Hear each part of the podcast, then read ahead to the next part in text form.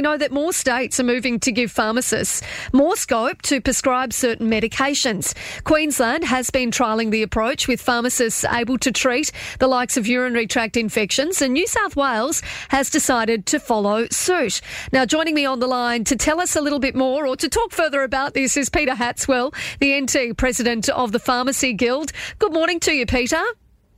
Good morning, Katie. Great to have you on the show again. Um, is there any progress towards pharmacists having more scope here in the Northern Territory at this stage?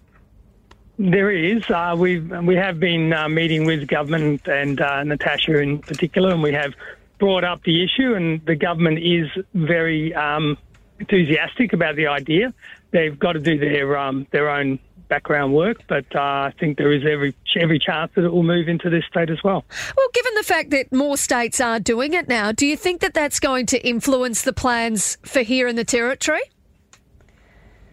I think it's it's it's good. Uh, the more states that come on board, the more likely that uh, you know the Northern Territory will see it as you know it, it's working and it's in its proven um, it's a proven track, and so uh, why wouldn't you? I mean, we Northern Territory and Darwin and everywhere around has got uh, just as big a problem in getting to see a GP, and people are, uh, are, are suffering as a result. They all they're ending up in emergency and overwhelming the system there.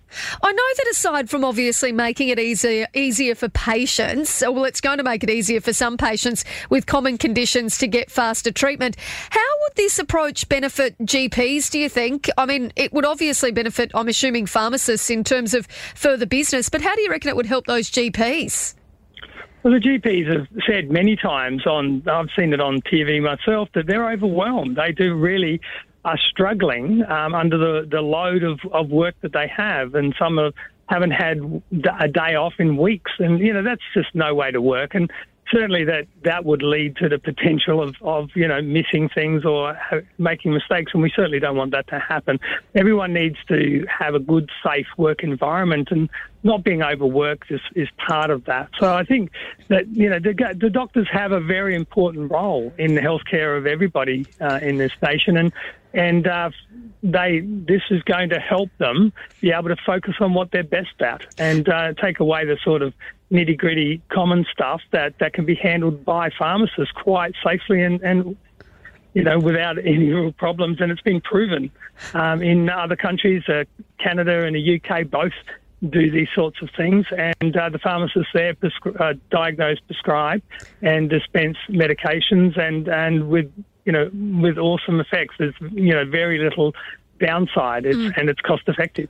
I know that medical bodies will no doubt argue that the approach downgrades the role of GPs and some may even say that it's dangerous. What would you say in response to that?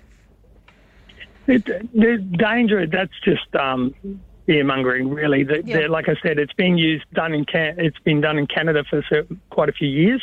It, uh, the same in the UK.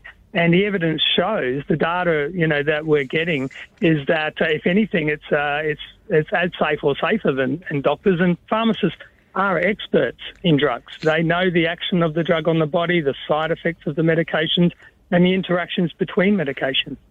Peter, it's, um, how far off? Common. Sorry, sorry, you go.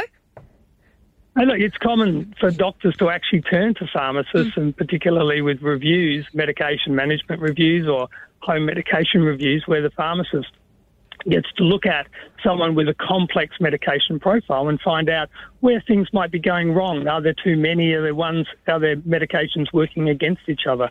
You know, that that aspect. Obviously, you have said that there's been meetings with the Northern Territory government, been discussions with the the health minister uh, about this. How far off do you think we are from there possibly being a, a decision made in this space or some movement in this space?